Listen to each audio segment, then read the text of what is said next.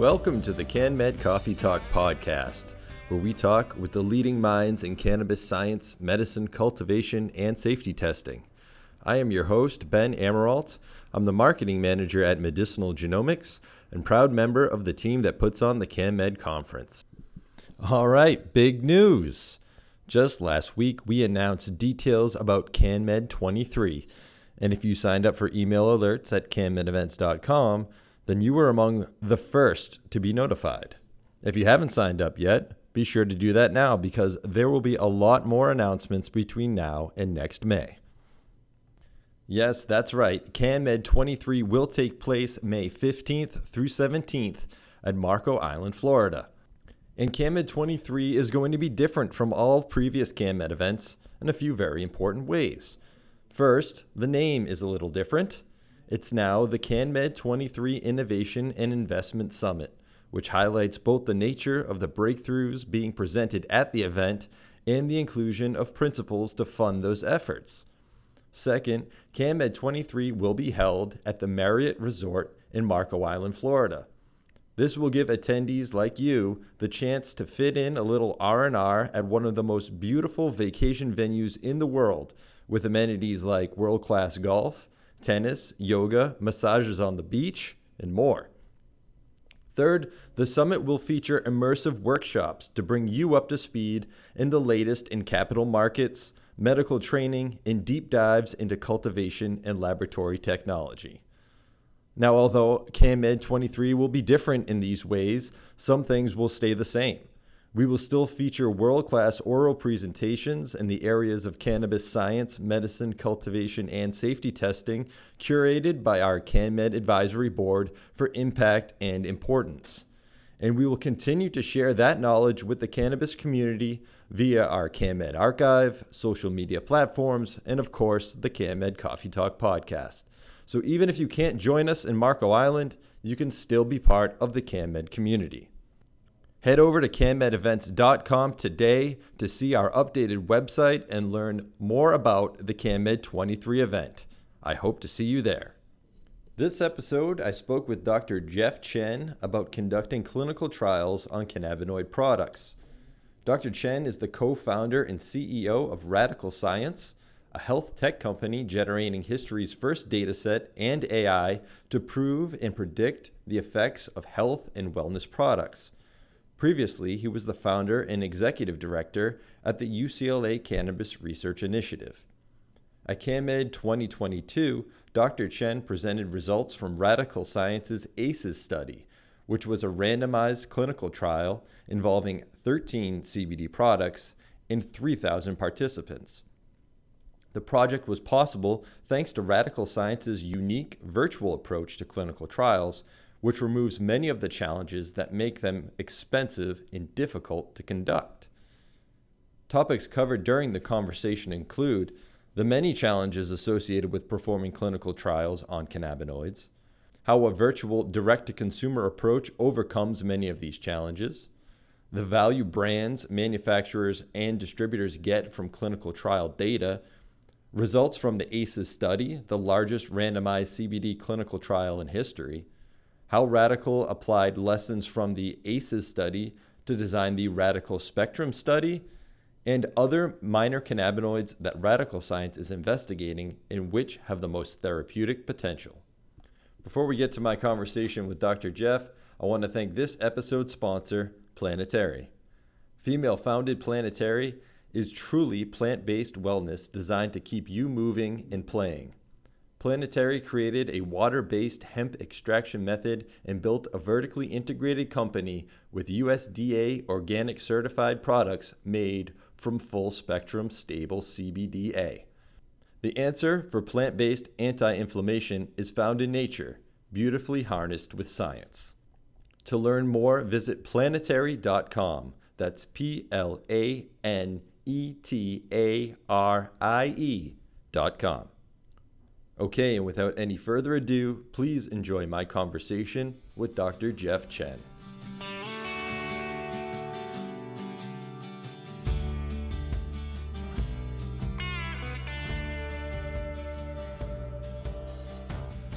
Good afternoon, Dr. Jeff. How are you doing today? I'm doing great. Thanks for having me, Ben. Excited for yeah. this. Yeah, I'm excited too because we're talking today about a very important topic, and that's clinical trials. Um, I had Professor Mechoulam on the podcast a little while back, and he was very passionate about the need for more clinical trials. And you know, a- anecdotal evidence is great, individual case studies are useful, but clinical trials are, are the best.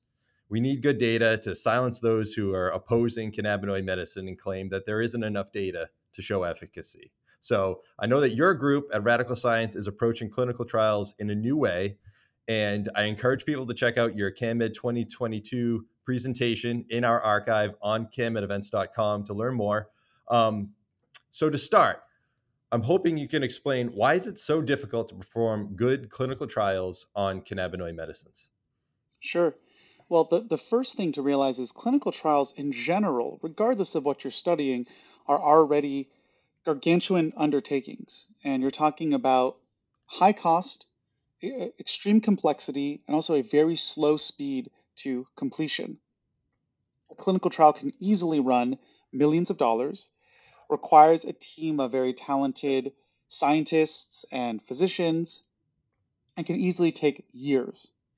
So, as soon as you understand that about clinical trials, then instantly you already see why it's a barrier to any sort of compound or product that, say, isn't backed by a large pharma company that has the resources, wherewithal, and more importantly, the experience to navigate a clinical trial. So that's the first thing to understand.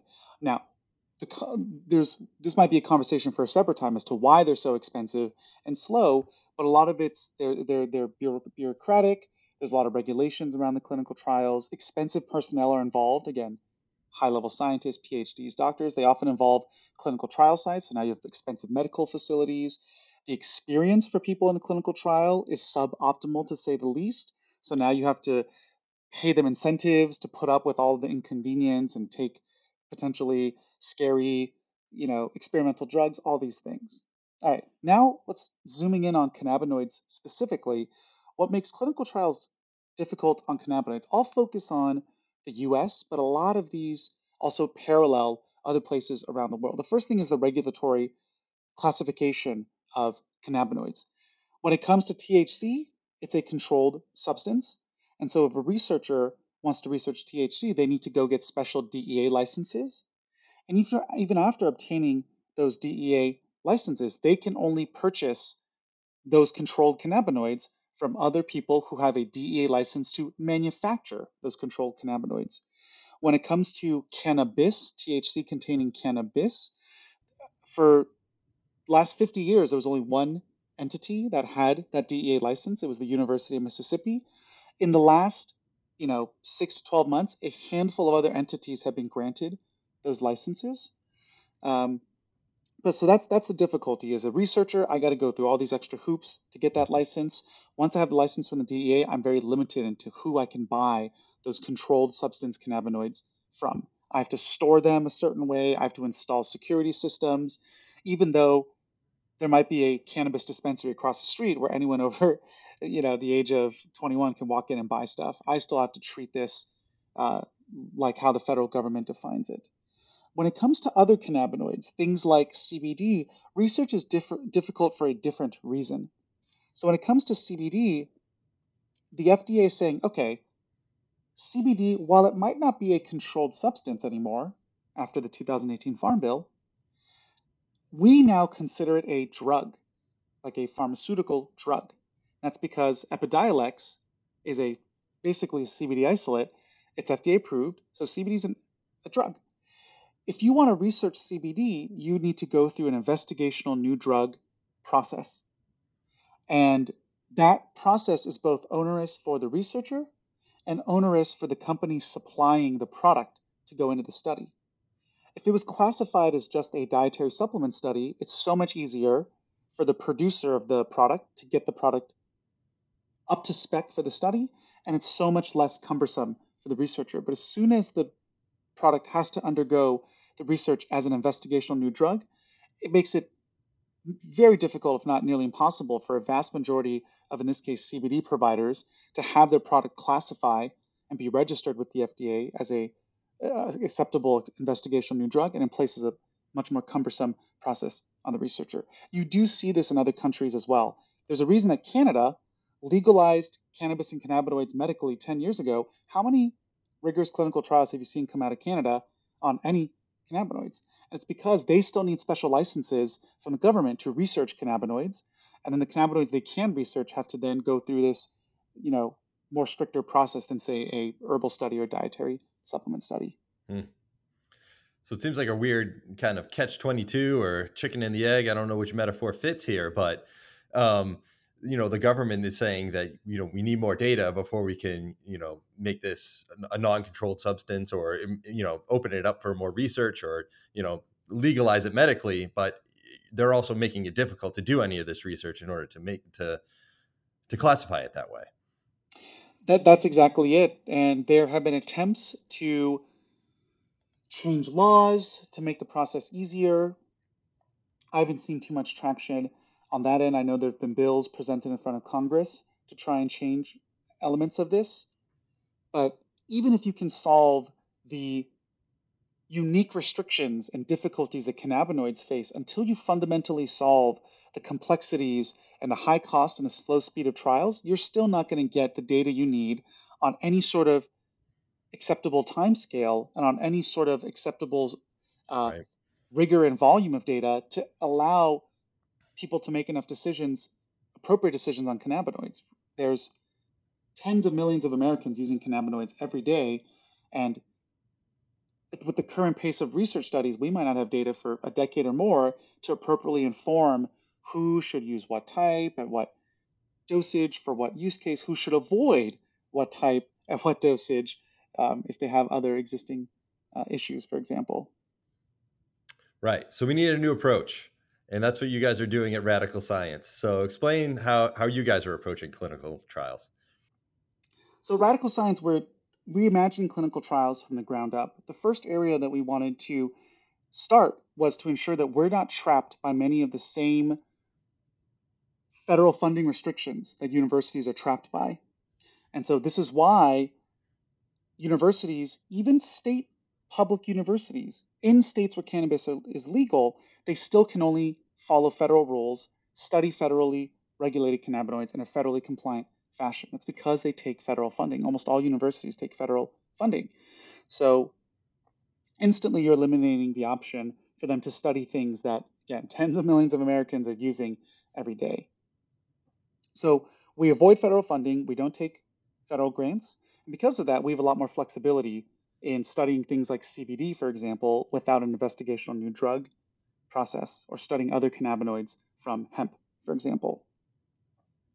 Also, we wanted to address the cost, the high cost and the slow speed of clinical trials.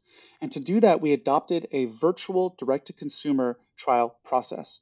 So, with the virtualization of it, we can eliminate all that expensive infrastructure the hospitals, the clinics, the fancy buildings that many universities like to spend money on, we go completely virtual.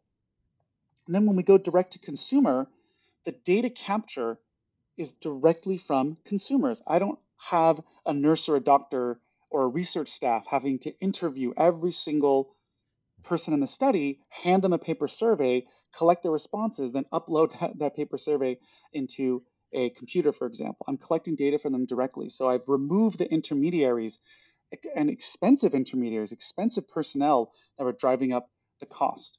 Also, streamlining a lot of the operational aspects of clinical trials, automating them with technology. It's another key innovation that we've done as well at Radical Science. In addition, we're vertically integrated. We don't hire some other firm to do our recruitment. We don't hire some other firm to do our analysis and report generation. We do everything in house from the design of the studies to the powering of the studies to the technology stack that uh, collects data and manages and oversees the studies to the analysis, the reporting, everything we do end to end. Uh, and that's how we can also drive additional cost and speed improvements to our clients. And one other key innovation of Radical Science is that we're running template studies. And so we like to say that we've done for clinical trials what Ford Motors did for automobiles. Hmm. So 100 years ago, before Ford came along, you could get a car. It was just made to order, customized and hand built by a team of guys for a year or two.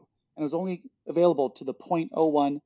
And then Ford came along and said, you know what, screw that. I'm going to build the Model T. It's a template car. It's going to have four doors, four wheels, this type of engine. If you don't like that, you can go order your hand built car. But for the 99% of people that this is good enough and this is appropriate, great. So we've done that for clinical trials. And so we don't do custom studies. You want a custom study, you come to us, we say, sorry, you can go mm. find one of a thousand universities and CROs do that custom study for you. But if you want a template study that's 10 times cheaper and faster, and you're interested in one of the template studies we offer, pain, uh, anxiety, mood, sleep, energy, cognition, fatigue, great. Let's talk. We can turn this around in a way that's never been done before and drive and help you drive the R&D that you need, help you substantiate the claims that you need to your stakeholders. Wow, that's interesting, and I love that analogy. So, so what do these templates look like, and how would they differ from you know a clinical trial that's done in a university? Um, I mean, obviously not not including the things you talked about with it being virtual and, and all that, but just the the the study itself.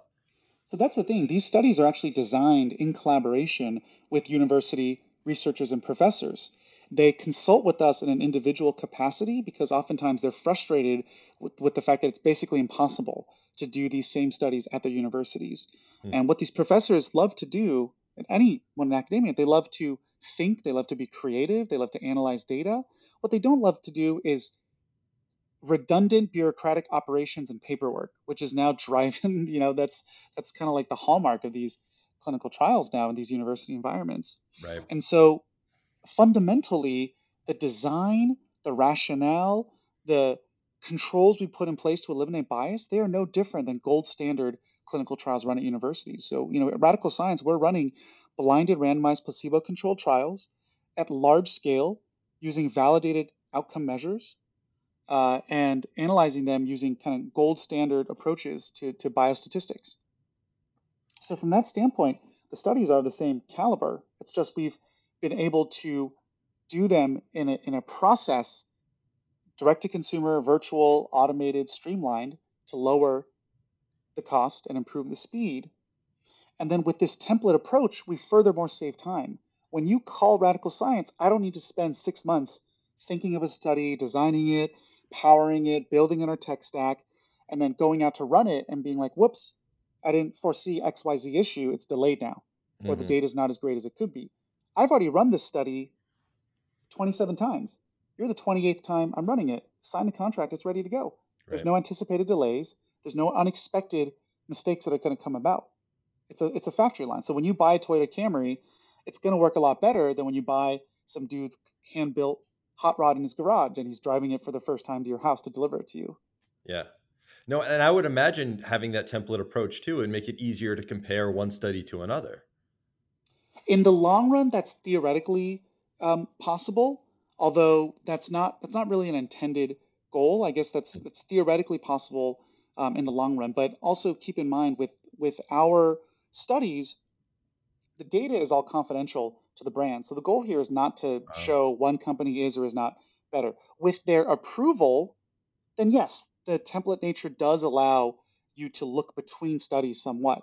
And the ACES study, for example, was one where all the brands specifically opted in to this aggregate kind of comparison across all of their uh, products. But otherwise, the, the data, both the identity of the brands we work with and their specific study data, it's all confidential to them. We only talk about it if they give us permission.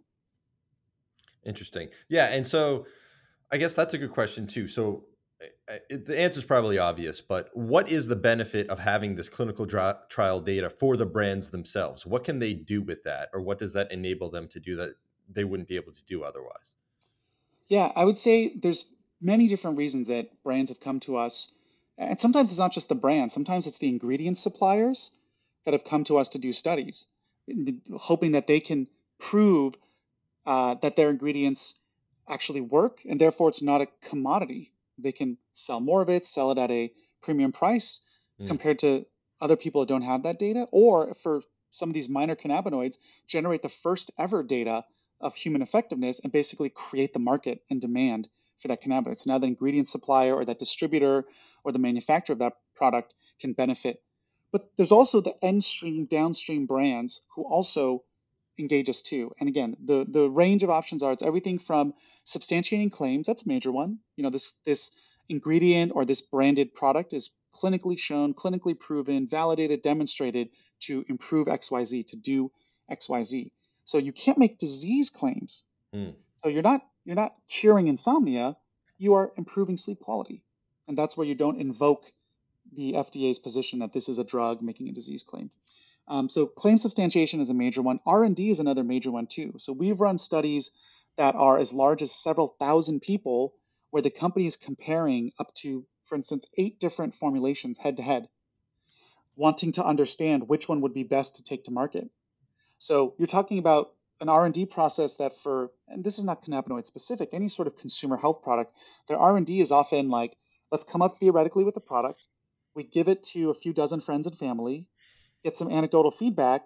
Feedback looks good. My aunt says it looks good. Great. Now let's go make a multi-million dollar business launch decision on this. Mm. Even though there's a very fair chance it could be placebo. So R&D is a big piece of, of this as well. And then other areas, I think brands also realize that having this data is valuable for them to go raise money from skeptical investors who see them like every other company out there hawking a supplement or hawking some consumer health product dramatically raises their valuation, dramatically gets trust from investors. And in a similar vein, people who are trying to get distribution or retail, you know, you're one of 1,400 ashwagandha brands that I've talked to in the last 30 days. What makes you different? Oh, well, we have clinical trial data, so you can know that you're exposing your customers to a product that's real. And by the way, our product can make claims, it'll fly off your shelf. Mm-hmm. So those conversations become possibilities as well with the right data. Excellent. And now, in order to make those claims, does that that data need to be public somewhere? Do they have to publish it um, either on their website or in a journal or something like that? Correct. So to make structure function claims, you do have to publish the data. The but publishing is a very broad sense. It just needs to be accessible by the public. So it could be a white paper that sits on your website. Um, it could be all the way to peer review publication as well.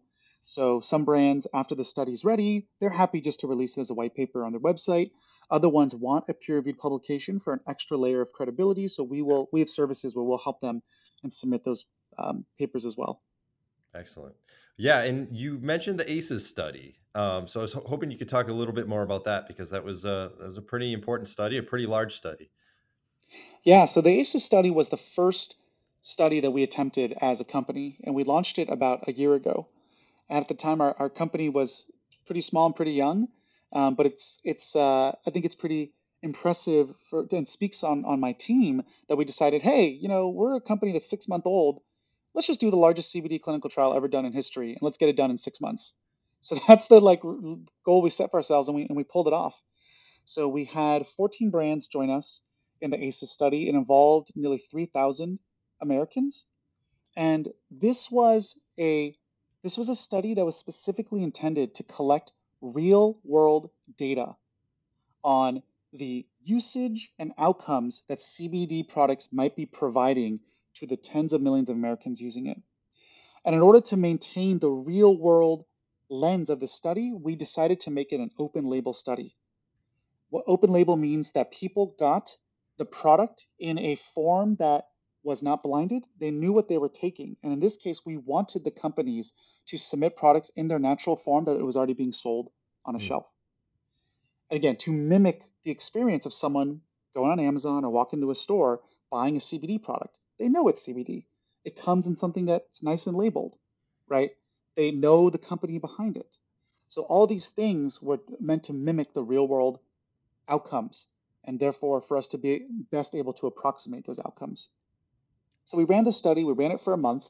We got nearly 3,000 Americans, and the Americans were assigned to one of the CBD products, which they got in the mail, or they were assigned to be in a control arm where they did not receive any CBD product, but we continue to track their pain, their anxiety, their sleep, their well being, and their quality of life, just to understand how it might change over time. That control allows us to control for the natural progression of these conditions. I'm anxious today, and without any intervention, what happens to my anxiety four weeks from now? Maybe it gets worse, maybe it gets better, maybe it stays the same. It also allowed us to control for macro environment instances. So, for instance, if I was living in Ukraine four months ago and you see my anxiety spike, if I have a waitlist control group, I can be like, oh, it's probably because you know the Russians invaded, anxiety spiked across the board. I can now control and factor that in when I look at this people on the CBD and I go, now why is their anxiety getting worse? That's weird. Oh, that's right, a war broke out because mm-hmm. I can look at the control group. So it was important for us to have that control group. And what we found uh, was, and and we wanted products that have a variety of different form factors. We had soft gels and gummies and tinctures and sprays and dissolving tablets. And we had different spectrums. We had isolate, full, and broad spectrum, and we had different dosages too. Again, just to get a huge mm-hmm. um, representation of all the products out there. And when we analyzed the data, we found a lot of things. So we found that there were significant improvements across the board for anxiety, sleep, and pain. Anxiety had the largest improvements, followed by sleep, and followed by pain. And we also found that the largest improvements tended to happen within the first half, the first week or two of using the product. And then by weeks three and four, there were still improvements happening, but they were at a much more reduced pace. So think of it as like if this is their, uh, if this is showing the improvement in their uh, well-being, for example, you see in the first week or two, and then you still see it kind of increase. Um, I guess I realized I was just gesturing with my hands as a podcast. So, so you see a sharper increase in the first week or two, and then a, a more still increasing, but more s- gradually sloped off increase sure. in the latter half of the week. Uh, we did some other interesting things. We looked at males and females, and we found that there were that didn't impact the experience of the outcomes.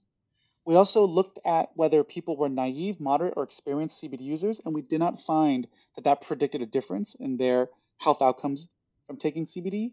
And we also looked at age groups, and we also found that that wasn't a predictor of effect.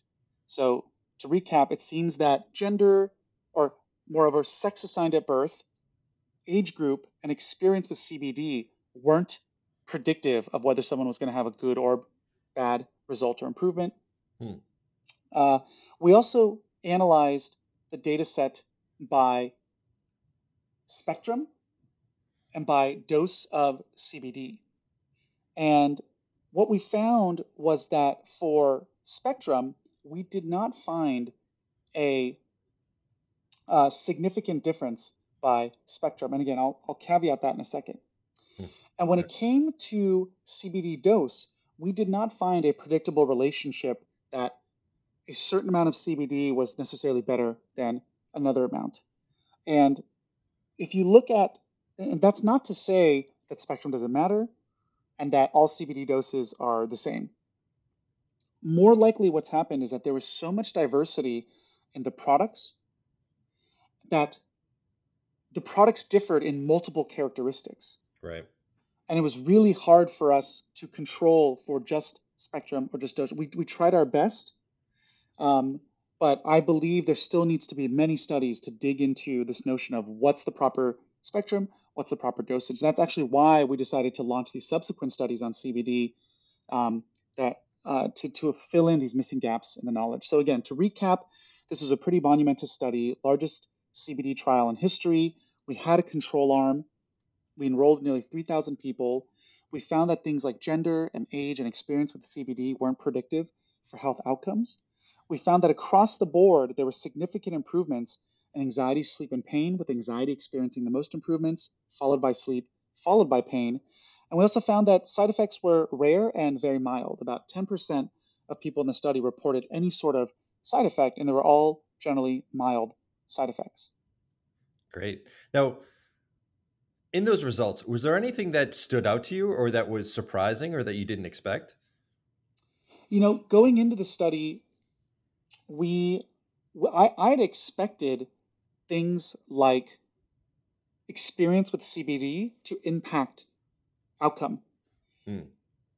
And I also had potentially expected sex assigned at birth to also impact outcome because we've seen from preclinical studies that sex of mice, male female mice, have differential experiences to cannabinoids. And actually, gender differences or sex differences are becoming more and more apparent across all sorts of health outcome measures. So I was a little surprised um, to see that. But again, this is an area where we probably need many, many more studies in this realm to really confirm what what we're seeing here. And, and I, I forget who this quote is attributed to, but any good study warrants many, many more follow-up studies. So this is just right. the first of, of blip on the radar to, to give society a starting point with which they can layer on additional studies on CBD. Well, yeah, and that's a great segue because you ha- are currently doing a follow-up study, uh, Radicle Spectrum, and I imagine that you're applying some of the lessons learned from ACEs. No, C- correct. So, Radicle Spectrum, you know, in ACEs, we we we had some preliminary findings on dose and spectrum, but again, we knew that because these products differed not just in one characteristic, some of these products differed in form factor and dose and spectrum. Right.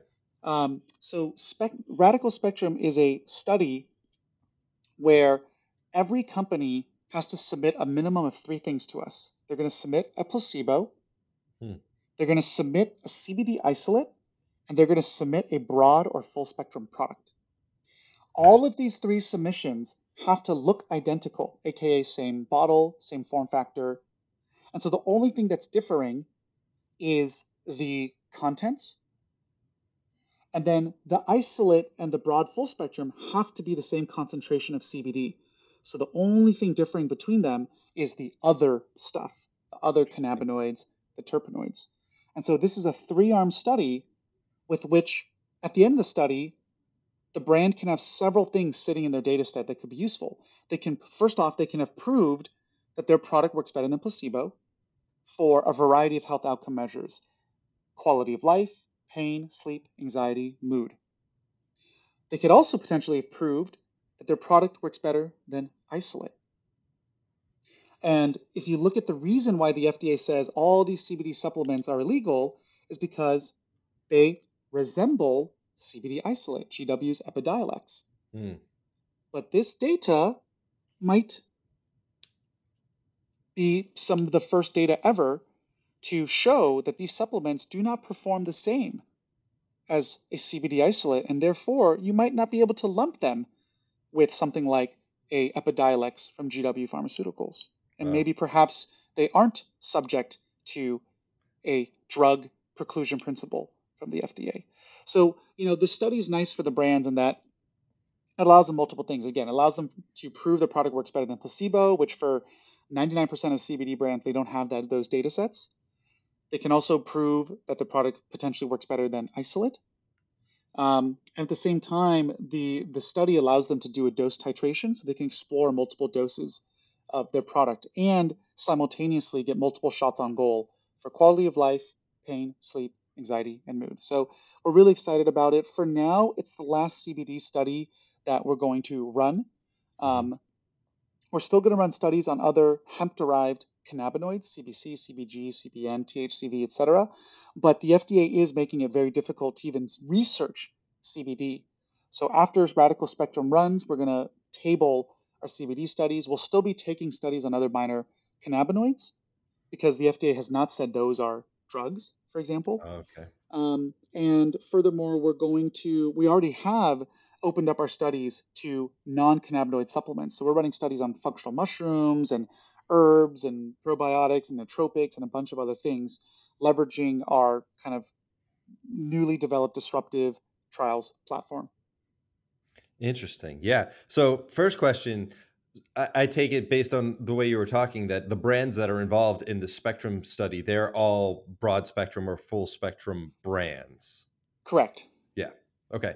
And then secondly, so is CBD it's it's difficult to study because of that drug de- designation that you talked about earlier with Epidiolex? That's exactly it. Yeah. So the the FDA has the, the, like starting many years ago, the FDA first started saying, "Hey, you can't sell CBD as a supplement it's a drug. You got to get it approved as a drug before you can sell it. And now we are um, increasingly um, seeing that even the research of CBD is going to require an investigational new drug uh, process, which universities have been beholden to for quite some time.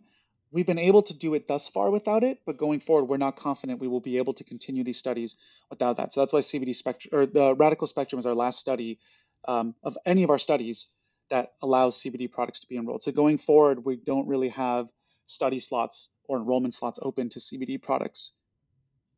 What about CBDA? That gets a little. That could potentially. that could potentially work. It's not CBD, so yeah. yes, that could potentially work if if there's a way that you can stabilize the CBDA and show that it's not spontaneously converting to significant quantities of CBD. Mm. And yes, that could work. Interesting. Okay, and the Radicle Spectrum is will that data be made public, or is that going to be um, at the discretion of the brands? That's going to be at the discretion of the brands. Okay. So, um, but you know, so far, most if not all these brands have wanted to talk about their data because it yeah. it helps you know it helps the industry, it helps their own brand. So excellent. So, and before you, I let you go because you did bring it up, um, you're you're talking about exploring some of these other minor cannabinoids. Um, interested to know. Um, I I know you can only share so much, but um, what are you looking at in, in terms of you know those cannabinoids? Which ones are you looking at, and what sort of conditions? So we've already we've already run studies um, on CBC, CBG, and CBN either by themselves or in combinations with other minor cannabinoids or in combinations with CBD. Uh, we're about to start launching a series of studies on THCV. Um, in terms of CBC, CBN, and CBG, we've been running studies on them for things like anxiety and pain and sleep. For the upcoming THCV studies, it's going to be focused on uh, energy, focus, and appetite suppression. Um, and then there's mm. subsequent studies as well that are going to involve minor cannabinoids uh, for areas like quality of life and mood and libido and things like that. Great. And which in which of the minor cannabinoids do you think is sort of uh, the next big minor cannabinoid? Um, look, honestly, well, how do I say this? They're all pretty interesting because we're all starting from ground zero. You know, whatever people state to be true or not true about minor cannabinoids, at least from human effectiveness data, there, there's not really anything to go off of. There just haven't been studies to prove or refute that any of these minor cannabinoids could help certain things. So we're basically doing some of history's first, not a sum of, we are doing history's first hu- human effectiveness randomized um, blinded placebo controlled trials to, to look at these things. Um, but one thing that I think is really interesting, just from a from the zeitgeist of the moment, everyone's talking about how you can get better energy. Everyone wants to take nootropics, all this stuff. So I think THCV gets pretty interesting, mm. where anecdotally you're hearing about these effects. We do have human studies on THCV's ability to improve blood sugar levels. Um, so definitely is modulating metabolism. And so I get really excited that we're going to launch these studies to see how it can really help with potentially focus, potentially with energy, and potentially with appetite suppression. And if you think about a lot of things that Americans are grappling with right now, poor sleep, poor sleep, then you're fatigued mm-hmm. during the day, or you you you have fatigue, or you have long COVID, or you're not, you know, you have you're anxious and you can't focus, right? So the fact that THCV could potentially help some of these areas based on some of the the strong anecdotal data we're seeing, that could really help improve a lot of people's lives who are having grappling with these issues and wanting better focus, wanting more energy, and potentially wanting to um, suppress their appetite. Look, I fast every day it, for longevity purposes. For some people, that's not achievable, and other people might need to fast more because they have, you know, maybe gained some weight. And we know that excess weight is tied to a whole host of deleterious health outcomes, from increased risk of dementia to cardiovascular events um, so I, I really hope that you know we'll see what the studies show, and if they're positive, and these are tools that could really help a lot of people. Yeah, absolutely, a lot of potential there. All right, Dr. Jeff, before I let you go, I want to give you an opportunity to plug any websites, social media, or additional resources that the listeners could um, engage with or read up on to learn more about what you guys are working on. Yeah, so Radicle Science, we're here running disruptive direct to consumer clinical trials. So, non prescription health products can accelerate their R&D and substantiate their claims. We can do it all 10 times cheaper and faster than anything that's been done before. Radicle is spelled R-I-D I C L E, kind of like particle. And that spelling of radicle means the root of a plant. And hmm. that's what we're getting to. We're getting to the root of these health issues. We're getting to the truth behind all of these. Um, and so it's Radicle Science. You can check out our website, radiclescience.com, and you can follow us at Radicle Science on Twitter and LinkedIn and and you know all the usual social media channels. And so if you're curious about learning about one of our studies, um, you can go to our website. You can contact us there as well, and some someone from my team will get back to you within a day or so. Excellent. Well, Jeff, thanks again for joining us on the podcast, and I hope to see you out at the next CanMed. All righty. Thank you, Ben.